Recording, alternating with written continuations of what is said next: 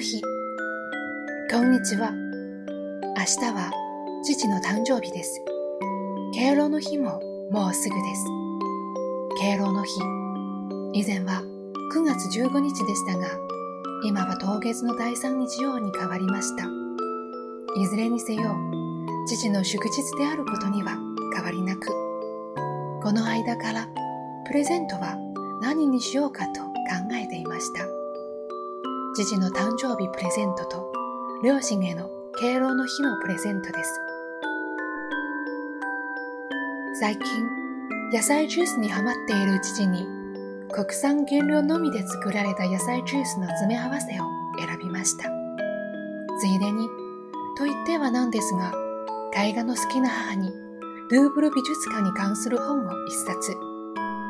敬老の日のプレゼントとしては、これからも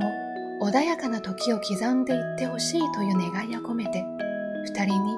アンティーク調の大きな掛け時計を用意しました。中国では、贈り物に時計を選ぶのはタブーですが、日本では違います。私自身、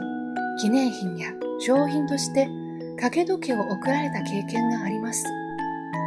玄関にかけていた大きな古いボンボン時計がもう動かなくなって、二人が新しい時計が欲しいねと言っていたことも、時刻を知らせる大きな音がしなくなって寂しいなと思っていたことも、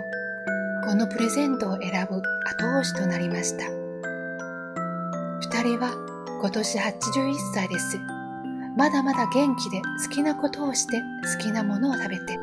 楽しい日々を豊かな時を刻んでいくことができますように。